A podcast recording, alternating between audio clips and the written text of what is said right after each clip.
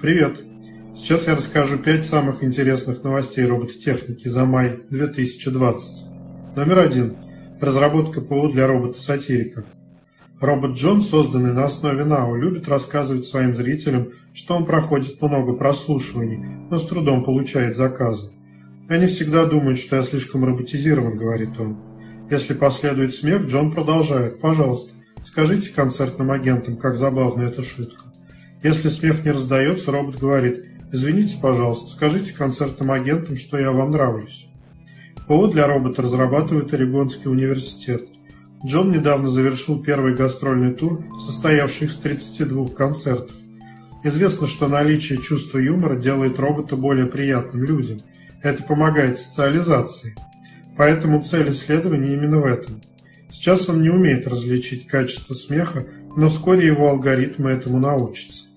При этом есть еще одна новость, которую я решил не включать в обзор, о проведенном техинститутом Джорджа исследовании, которое показало, что люди не считают роботов компетентными или остроумными.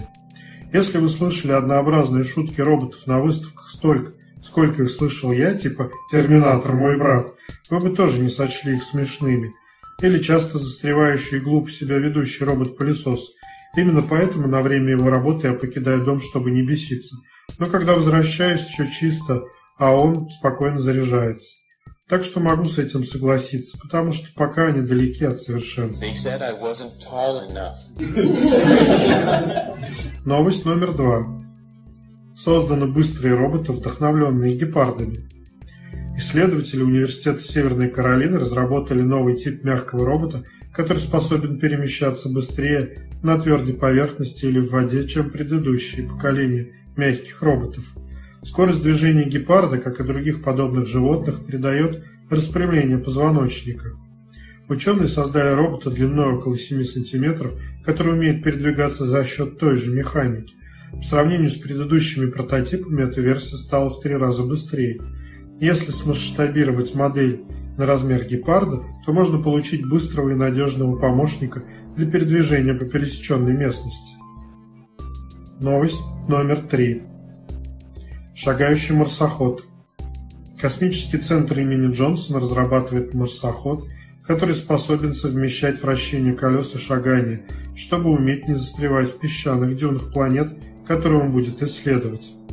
Ученые сначала проводили исследования на маленькой версии на полигоне, где можно имитировать любые условия высоты, наклона и сыпучести поверхности, а потом построили большую версию. Новость номер 4. Микроробот, копирующий лейкоциты для борьбы с раком и другими заболеваниями. Группа ученых из Института Макса Планка в Штутгарте изобрела крошечного микроробота, который напоминает лейкоцит, путешествующий по кровеносной системе. Прототип может передвигаться как вдоль потока, так и против, точно так же, как лейкоциты. Каждый робот имеет диаметр чуть менее 8 микрометров – изготовлен из стеклянных микрочастиц. Одна сторона покрыта тонкой никелевой и золотой пленкой, другая – молекулами противоракового лекарственного средства и специфическими биомолекулами, которые могут распознать раковые клетки. В данный момент роботы тестируются в кровотоке мышей, и до переноса эксперимента на человека пока еще далеко, но начало положено. Новость номер пять. Искусственный глаз приближается к возможностям человеческого. Объединенная команда исследователей из нескольких американских институтов создала искусственный глаз с возможностями близкими к человеческим глазам. Искусственный глаз сделан из вольфрамовой оболочки с алюминиевой подкладкой. Корпус заполнен ионной жидкостью. Новаторским является наличие сетчатки из оксида алюминия, усеянной порами. В каждой размещен фотодатчик. Искусственный глаз способен определять диапазон интенсивности света, близкий к человеческому глазу. Его светочувствительность также очень близка к чувствительности человеческого глаза. Он даже реагирует на изменения интенсивности света быстрее, чем человеческий глаз.